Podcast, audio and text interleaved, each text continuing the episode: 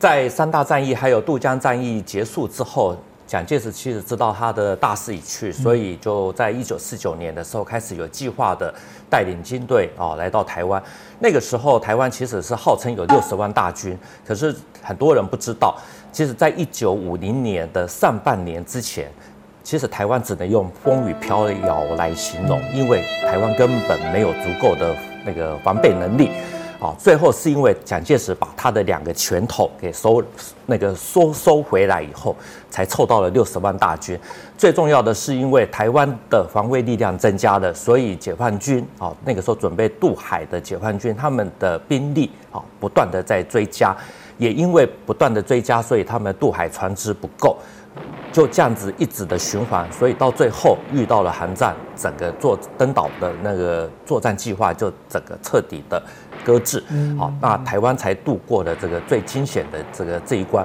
那我们来看一篇非常重要的一篇文告，也就是在一九五零年五月十六日，蒋介石那个时候发表的一篇叫做《为撤退舟山海南国军告大陆同胞书》。这篇文章文告里面他说。半个月之前，我们撤退了海南岛的军队。今天定海的军队啊，定海就是这个舟山啊。今天定海的军队也主动向台湾及其卫星岛上集中了，这就是我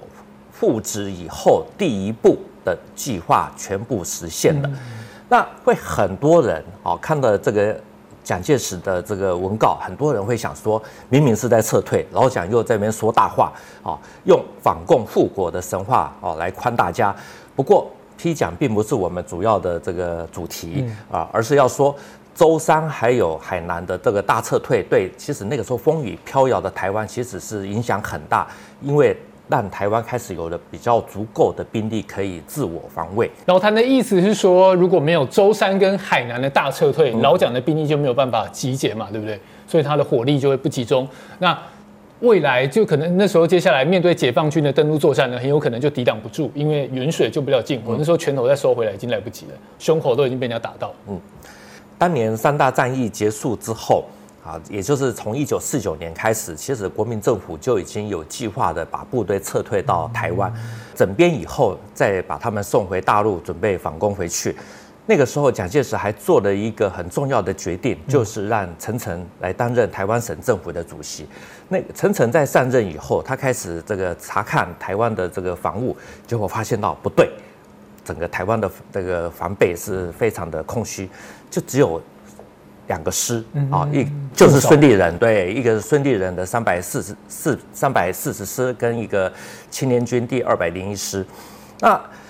其中有的部队是打刚刚打败仗撤退来台湾，哈，有的是未满编，反正就是缺装备人不齐，就是这样子。那个时候孙立人他还他的部队啊，他的部队后来还有。这个一从台湾再抽到金门去加强金门的防备，所以整个台湾其实就只有一个师可以防守而已。在一九四九年五月二十七日，我们知道就是上海失守。嗯、那个在失守的前十天，其实蒋介石就已经开始把上海中央银行的黄金啊，我们知道这个黄金秘密档案啊，对，就开始撤退到台湾，分批的运来台湾。那，其中有一部分的军队，那个时候也这个直接运来台湾，或者说就近的撤退到那个附近的啊、呃，就是呃舟山岛。到了五月的时候，我们知道青岛有一次非常有名的大撤退啊，有十万大军也撤退到金龙，呃，撤退到基基隆，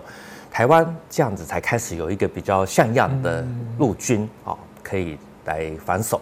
那我们来看一下地图，就是台湾在这个地方。对面就是金门、厦门，啊，舟舟山岛就在这个上面，啊，这个也就是在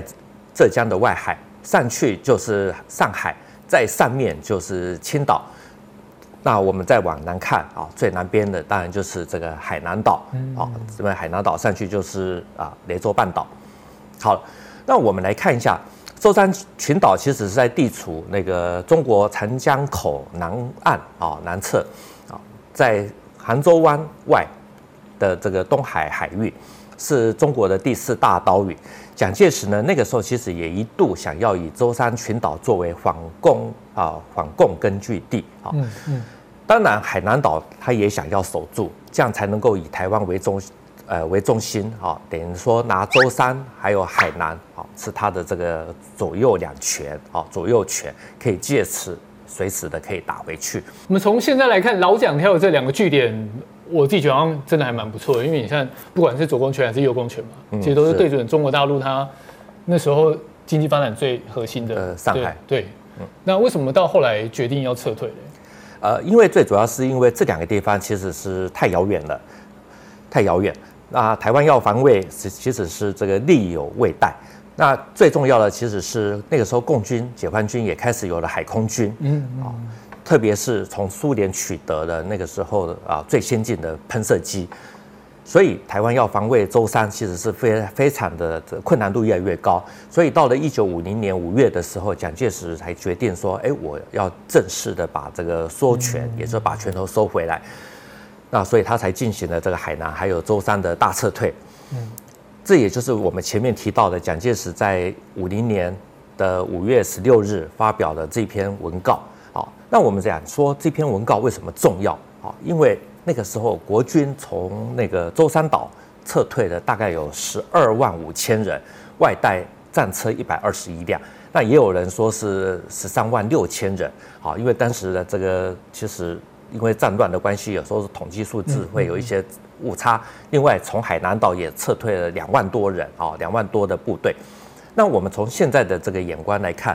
这样的人数也许不是说太多，啊，不是说太多。不过在当时。舟山的这个十二万啊，不管是十二万或十三万的这个军队，再加上在已经相当于台湾那个时候陆军的大概三分之一的，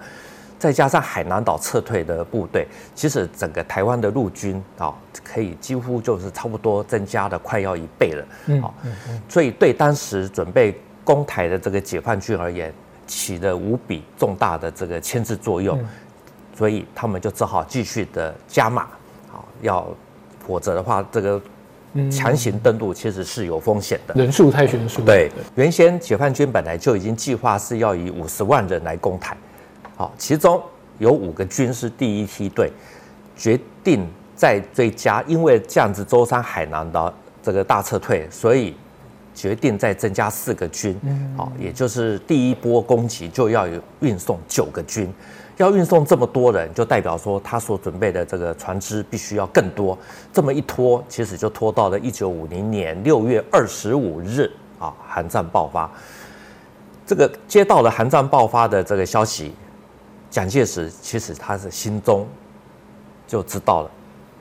知道什么？台湾安全的，因为美国从弃台的政策变成保台政策，可是。相对的，蒋介石想打回去的这个梦想也被限制住了。接下来就是台湾人接受美元的日子，所以我们像我们这一代哦，甚至于这个更上三代，呃，更我们的上一代，其实很我们小时都吃过美元的面粉啊，也有很多人那个时候都穿这个面粉袋所这个制作呃制造呃做出来的这个内衣裤。澄清一下哦，我是没有吃过美元的面粉，我也没有穿过面粉袋的内衣裤。不过那个年代真的是充满历史的，像我是七年级生嘛，我的阿妈她其实看不太懂中文字，受我小时候的影响。但是她有一次从那个我们家神桌里面的抽屉拿出一张纸，然后里面是她写的字，里面写的日文。对，所以我其实觉得他，因为他们在那个时代出生的嘛，所以也是一个时代的见证者。那回到节目上呢，刚刚老谭提到老蒋有六十万人，那解放军呢，人数一直以来应该都是他们的优势吧？是不是他们那时候一样打着人海战术的算盘？人海战术其实是在陆战的时候，陆地上是比较适用。如果要渡海，大家也想要人海，可是你要人海战术的前提是要足够的船只。那我们看新闻，其实常常会看得到啊，就是说解放军到底会不会攻台的这种分析啊，或新闻报道等等。那很多人都一直认为说啊，这个台日本、美国啊，都一定会军事协防台湾，甚至还说日本海上自卫队就是美国的这个第七舰队的反潜大队啊，到时候啊，他们都会来帮忙。其实大家都不知道。在七十年前，解放军啊，也就是要攻台的时候，那个时候是台湾最风雨飘摇的年代。准备攻台的解放军，他们那个时候也把日本协防台湾的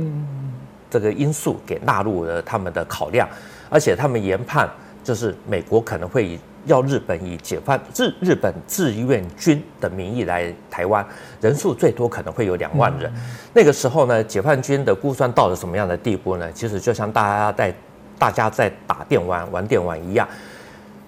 战斗力都有分级，所以那个时候他们认为。来台的日军啊，一个人他们的战斗力可以抵得过三名台国军，三名国军，所以打三个。对，所以日军来了多少，那么解放军渡海的解放军的军队也要相对的增加啊多少倍。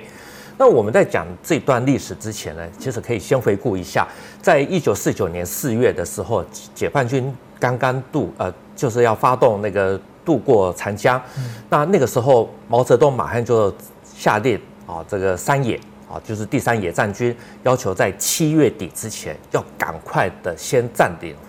福建的福州、漳州、泉州。最重要的是什么？就是要准备相机，也就是要趁机赶快夺取厦门。毛泽东那个时候讲的非常的明白，他告诉三野的这个粟裕啊，很明白的说，不占领台湾，则国民党海空军基地不拔除。时时威胁上海及沿海啊各地啊，不占领台湾，则数十万吨的船只不能通行，沿海、沿海沿江的贸易会受制于外商行业界。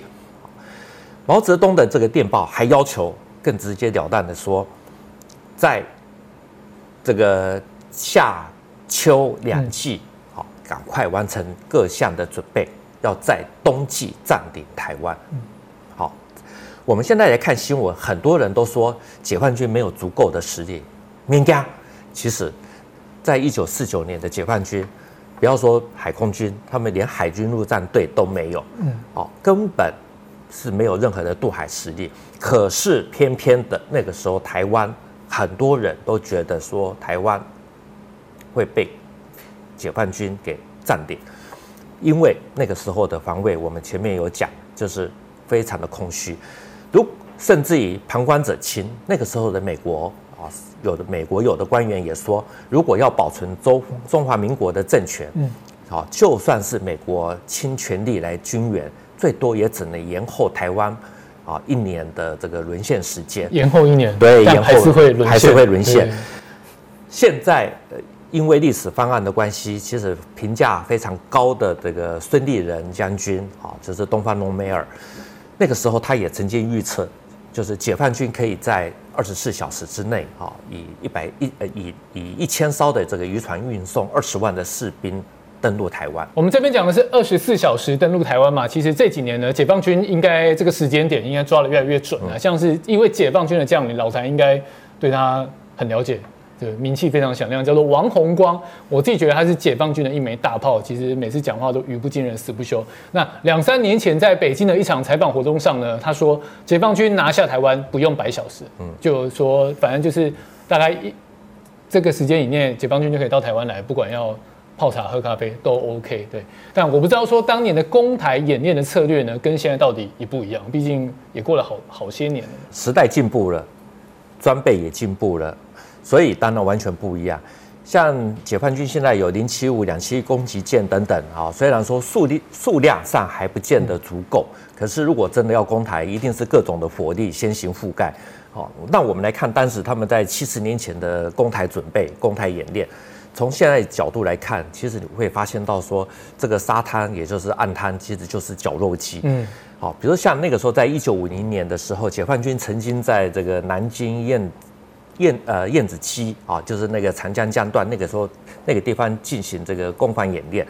他们演练如何要这个攻上这个岸滩，好，那个时候他们设了这个几道的这个防御设施，那就是什么人上去了以后，就用这个大剪子啊这些爆爆爆破筒等等，好的来去破坏对方的这个这个防御设施啊，所以我们就可以看到说，现在跟当年。好，整个的这种科技实力其实是完全的这个差距不可以道理计。那解放军在长江合练啊，是他们自己的内部训练。那对外呢，啊，对外他们另外一步就是同步的在进行，就是先拿下台湾的这个周遭啊，就是卫星岛屿，也就是先把这个台湾啊卫星那个其他的，比如说类似像这个舟山啊、海南等等先拿下。不过他们在一九四九年十月二十五日是先从呃金门开始下手，嗯，好。不过当时这场战争我们知道解放军是输的还蛮彻底的，所以让。中共深深的体会到没有海空军是不行的。刚好这个时候，苏联愿意啊帮助他们这个发展海空军，不到几个月啊就有将近两百架的战机，甚至还有国军所没有的这种喷射战机啊，这个叫做乌亚克啊幺七。在大陆这边呢，毛泽东其实是一开始就要求第三野战军啊制定以八个军来攻台，其中。第第九，也就是三野的第九兵团，呃，三野的第九兵团的四个军当做第一梯队，另外四个军来当第二个梯队。所以解放军其实在一开始的时候是准备三十万人来攻台，嗯、啊，那当然就是这个四这个总共八个军等于说差不多三十万人。那刚刚我们提到了四个军，所以大概渡海的第一梯队就是十五万人。到了一九四九年底啊，正因为古宁头啊、登不岛这个登陆失利以后，粟裕啊开始觉得说，这个渡海其实真的不是一件容易的事，没那么简单。对，所以他也为了求慎重啊，不打没有把握的战争，所以就把兵力做更多的增加。因此，他那个时候就把三野主力大概是十二个军，也就是五十万人，全部都拉去参加攻台的训练。嗯也就是在第一梯队原来的这个四个军上面，再增加一个军，也就是五个军。所以他从兵力从三十万人增加到五十万人，他这个数量是怎么去抓出来的？多了二十万。呃，当然就是因为这个配合台湾的防御能力。嗯，好，也就是说，我们一般而言在讲说登陆作战，一定是攻方一定要三倍以上，三倍。粟裕是怎么样计算渡海所需要的这种装备啊，还有这个船只呢？他是以五十万人来计算的话，大概他认为说每一个人在船只里面所占的面积大概是零点六平方米啊，也是零点六平方公尺。那这样的话，需要大概吨位大概一千吨以上的这个船只，大概要五百七十五艘。那同样的，第一梯队里面呢，大概要有六万人要担任这个突击队，也就是这个。先锋，所以还需要登陆艇大概两千艘，两千艘。那个时候呢，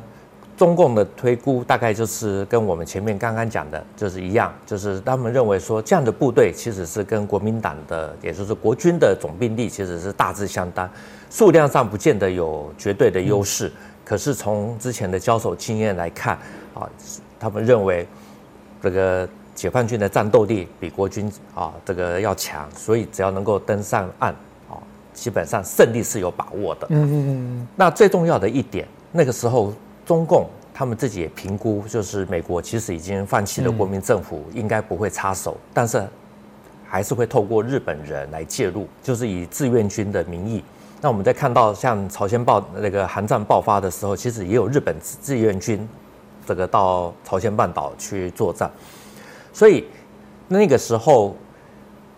中共有这样子的推估或认知，其实是很正常的啊。甚至于我们再回过头来讲，就是在抗战结束以后，有很多留在大陆的一些日本军人啊，还没有回到日本，还来不及回去啊，就用也是以这个志愿留下的名义来加入国军啊，跟共产党直接受编。对对对，解放军呢也给这些日本军人呢比较高的这个评价。认为说这些来台的国军啊，大部分都是新兵，没有受过训练。那可是呢，日本军、日本志愿军基本上是有经过战场的训呃经验，所以一个人战力会是国军的三倍。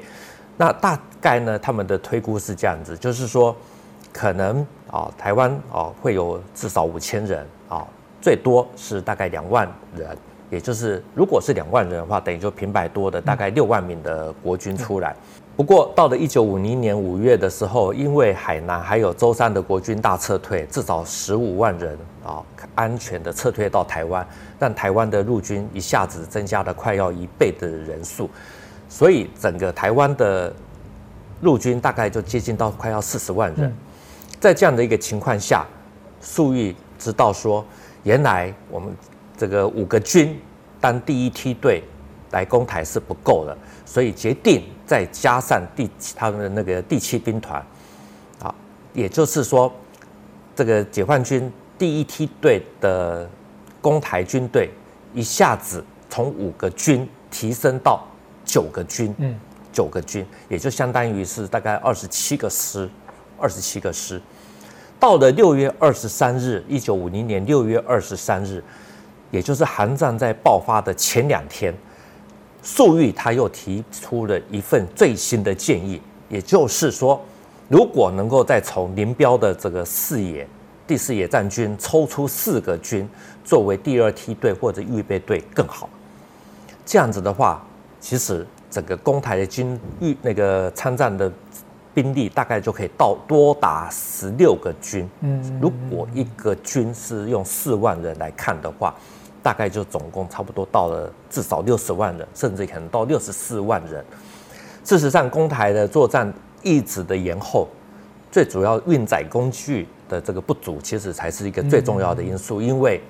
要动员的人力一直增加，所以就只好。一直的往后延，船不够，对，没办法送人来。然后可能船只收呃这个齐备了，哎，就又决定要增加，嗯，啊，就在等，就只好再继续往后拖。到了这一年的六月二十五日，也就是粟裕的这个最新报告，这个两天之后，韩这个韩战爆发了，然后呢，两岸的对峙就一直拖，就一直到现在没有改变。那蒋介石也曾经讲过，就是韩战的发生，其实对台湾是有百利而无一害，好。其实就这个历史来说，几乎可以这我们几乎可以很笃定的这样讲：如果韩战没有爆发，一九五零年年底的这个前后，嗯，很可能战火就是在台海爆发。那当然我们知道，如果战争要打，当然最好是在别人家，对啊，哦，或者在家门口之外打，好，没有人绝对没有人会想要把战火引入家门。刚刚老谭有提到一个很有趣的点，就是。解放军认为呢，一个日本兵的战力相当于三个国军，对，就是一个人可以当三个人用，很像我们现在的工作状态。那到底这个是怎么去估算出来的？那还有一个冠老板吗？应该是没有吧。我们看到解放军其实在一九四九还有一九五零年准备攻台的时候。其实也受到了所谓国际的这个大气候的影响，那当然也有来自于台湾的小气候的这些影响，这些都改变了解放军的这个用兵的计划。那为什么当时解放军眼中一个日本军可以抵三名国军呢？其实最重要的当然就是除了国军在大陆被打残，啊，还有一部分就是军阀的很多的国军，其实那个时候都是地方部队，也就是军我们说的那种军阀的私军。甚至于，或者说，因为部队被打残，然后这个呃，才刚刚拉夫或怎么样子，才刚刚入伍的新兵，所以基本上是没有战斗力的。那我们知道，以黄埔军校为主的这个国民党军队，其实从北方从北伐成功之后，虽然很快的统一了中国，但是从来没有力量改变整个中国，是没有真的没有去彻底的改变那个时候的这种体系。所以，整个中国其实除了蒋介石的嫡系的中央军之外，另外还有什么东北军啊、西北军啊、晋军、川军、桂军、粤军等等等等。蒋介石跟这些地方军呢，基本上都是八字不合，特别他对桂系的这个李宗仁、白崇禧，尤其的是有意见啊，甚至他们之间还打过什么中原大战啊，一直到了这种卢沟桥事变。发生之前的前一年两年，李宗仁都还不动不断的这在策动反蒋。抗战胜利以后呢，这种情况也没有改变，所以蒋介石或者说国民政府很快的输掉了国共战争。蒋介石撤退到台湾以后，嫡系他的嫡系中央军当然是登陆台湾，当然是绝对没有问题。可是这些。军阀色彩浓厚的这种地方军，如果要虽然是也是国军，嗯，但是他们要登台的话，其实就有点不一样了。嗯，所以其实又回到了老问题啊，就是国军内部分裂，各怀鬼胎。对，老谭常讲历史总是不断的重演，国民党好像到现在还是一样。好，不谈政治，老谭请继续。我们以前访问过一位老兵，他现在大概九十四岁啊，自己一个人孤身在台湾。他在台北市的那个东门市场附近啊，卖那个烧那个馒头啊、大饼啊之类的。他自己就是跟随那个时候西北军冯玉祥的部将，也就是有十三太保之称，也就是之一的那个刘汝明的军队啊，是从那个厦门撤退到台湾。他说搭船到台湾的时候呢，都不准下船，嗯，啊，一定要把他们的这个步枪啊、子弹等等这些武器都交出来以后，才能够上岸，啊，最主要就是怕这个你上岸兵变，对这个老在这个老将啊、老帅的这个号召之下，在台湾又搞割据，啊，这种东西其实也不能够说那个时候陈诚啊或蒋介石这个对地方军有私心，啊，其呃偏心。因为真的凭良心讲，当时有真还真的有这个地方军还没有登岸，就要求说，哎，我到了台湾以后要驻扎在哪个地方，就已经开始在想要在开始搞自己的地盘。所以那个时候陈诚还真的是下过令，从闽浙啊，就是福建、浙江还有海南岛撤退来台湾的部队，一地都要缴缴械，徒手登陆。那这个命令呢，很多人就是认为就是。直截了当就是针对西北军还有广东的这个粤军，当然这也涉及到这个派系的这个长期的一个老问题，也就是部队上岸没有枪，等于上面的师长啊、军长啊、司令他就没有这个权力啊。之后呢，这些部队才比较方便的打上补入其他也这个缺额的部队之中。那我们可以想见说。民国初年就已经开始了这个军阀的这个问题有多么的严重，整个江山都已经几乎都丢光了，都已经退到台湾了，彼此之间还是无法信任。所以我不能怪老蒋搞双标，对不对？对，好。其实，在那个时候，我觉得老蒋也是，呃，也 很多时候他也是相当的无力。不过呢，也因为除了中央军之外，来台的部队大多被缴械，好，所以蒋经国也才有那个能力，在一九五二年开始做这个军政上的一个大整顿，包括建立了主管的这个官呃主主管的这个任期制度，也才能够防止说这些军官辖军队来自重。另外，他还推行了一些什么心饗守牒啊这些啊，那也就是之后的军人补给证的这种。啊，类似这样子的这种这种制度，来避免这个滥吃空缺，啊，防止这种腐化的现象。嗯，那也经过了这样子彻底的整理，才确定说国军有六十万人。所以吃空缺的意思是不是有点像福报费用啊？就比如说我今天我报了三百个人，然后我只找来一百个人，那另外两个两百个人的薪水我就自己安杠起来。呃，是是这个意思吗？也差不多是如此。好像以前在。吃缺的这种情况呢，其实是非常的严重。那我们在讲说，以比如说像抗战的时候，一个我们或者说我们在当兵的时候服役的时候，一个师其实那个时候大概都差不多要一万一啊，甚至有的抗战的时候可能哦，这个有的可以到理论上是可以到一万三千人。可是呢，真正一般的部队呢，就可能只有六千人或八千人。还听说过有，比如说剩下两千人、三千人的，然后报一万一。对对，就是报一万一。蒋介石其实在一九四一年十二月的时候，他自己也讲过，他说：“我前方部队兵额之空虚，以为全国以为全国尽知之缺点，各级层层蒙蔽，甚至有的一个师里面的缺额到三千人以上啊，都是非常正常的。平时领一师之饷，也就是领一个师的这个薪水。”临时呢，真的要打仗的，却没有半，却不到半个师，嗯嗯、甚至于事后呢，就申报说，这个因为作战的，所以这个有死伤啊，这个五六千人，也就也就是说，哎，我报一万一啊，可是事后呢，我就说啊，因为我只有剩下五千人，那可能他事实上本来就是只有五千人，可是他他自己在虚报说，哎。我这个这场战争，对对对，有五六千人因为这样子而阵亡或受伤。如果不到半师之用，我觉得情况非常的严重。尤其部队里面当过兵都知道嘛，非常重阶级又封闭，它其实很容易形成一个共犯结构。就大家可能就是上下交相贼，也不会去戳破这个所谓美丽的谎言吗？呃，丑陋的现象。我觉得有时候我们还是从大历史的角度来看，就是它真的就是一个在那个对它没有任何人，我我觉得在那个时代，很多时候没有任何一个人能够去做一个有效的改革。嗯，好。那我们前面也讲过，比如说像一九四九年古宁头的古宁头战役，那个时候连国军自己国军将领自己都在讲，如果共军早一天打或早五天打，其实整个情况都不一样，也是一样的问题，就是军队的编制跟实际的人数对不起来。也就是说，金门那个时候表面上的兵力看起来，哎，番号很多，军容壮盛，可是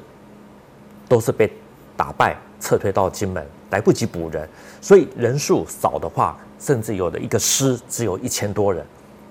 还没有什么武器，所以他的那个整个师的战斗力，其实就相当于一个营，可是也号称一个师。所以那个时候，其实，在古宁头战役的时候，整个金门国军能够参战的军力大概就是十个团加两个战车点，也就是差不多一万五千人左右，那也差不多就是登陆共军的一点五倍。那我们如果再考虑到说，这些共军都是美式装备，哦，又都是身经百战，所以那时候国军能打赢，还真的是有点不可呃，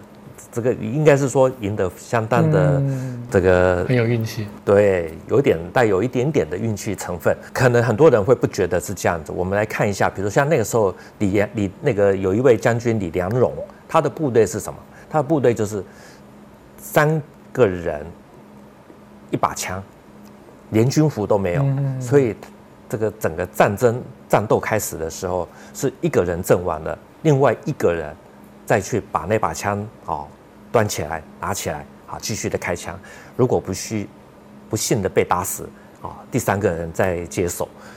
这样子打法。好，所以如果没有胡琏的第十二兵团，或者说啊、呃，这个所谓他的第十八军，还有第十九军的赶到，其实那个时候国国军要用这样子的装备还有人力来想要挺住，其实是真的有一些难度。那对于像这样子的编制，其实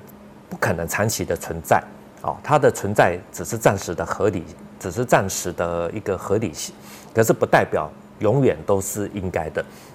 所以到了一九五二年的时候，啊，蒋经国就开始推行了这个薪饗守牒啊这种制度，也就是军人补给证的前身。那透过这个制度，可以避免这个滥吃空缺啊等等这些种现象。那政府那个时候也开始安排了老弱兵力啊退役啊，但是呢，另一方面呢，又把这个比较年轻的二十几岁、三十岁的这种。青壮的这种战力呢，啊，延起他们的这个期，这个这个服役的期限，而且还有所谓的限婚令，嗯，也就是不准这个一般的士兵啊，士兵不准结婚。这边还有一个小故事，其实大家都应该听过苏芮主唱的这个《就干倘卖无》这首歌曲哈。那这个是那个电影《搭错车》的这个主题曲，其中的男主角就是知名的艺人啊，已经过世的艺人孙越。他也曾经演过这个电影，叫做《啊老莫的第二个春天》。孙悦呃生前其实他曾经在这个写过，就是他是当年跟着青年军来台湾，那在军中曾经被诊断出有这个肺结核，所以后来他就想要自费到外面的医院去照 X 光，看看到底有没有问题，好，问题到底如何的严重，但因为没有钱，好，所以他就。这个这个孙叔叔呢就很豪气的跟这个护士小姐说：“哎，这是我的薪这个心想手碟，可不可以拿来抵押？好，让他先造，等到铃响的时候再拿来赎回。”啊，最令人感动的是什么？就是孙越说，在现场竟然有一对的妇女看到了，就愿意主动的帮他出这笔钱。嗯那在一九四一九五零年代，我们知道台湾那个时候物质生活其实是非常的穷困，那也有很多人存在着这个所谓的省级矛盾啊，但没有想到那个时候来台湾的这个阿兵哥啊，还会受到这样子的温情待遇。现在在讲我们说台湾最美的风景是人，有时候还会现在有时候还会被笑。但可以确定的就是说，在一甲子之前，我们可以绝对可以拍着胸脯保证，那个时候最美的风景绝绝对是人。老谭又莫名的感叹起来哦，以前民风淳朴啦，说的实际点其实，呃，肚子都填不饱了，我们怎么有时间去勾心斗角，要搞一些有的没的，对不对？大家当然就是能够互相帮忙就互相帮忙。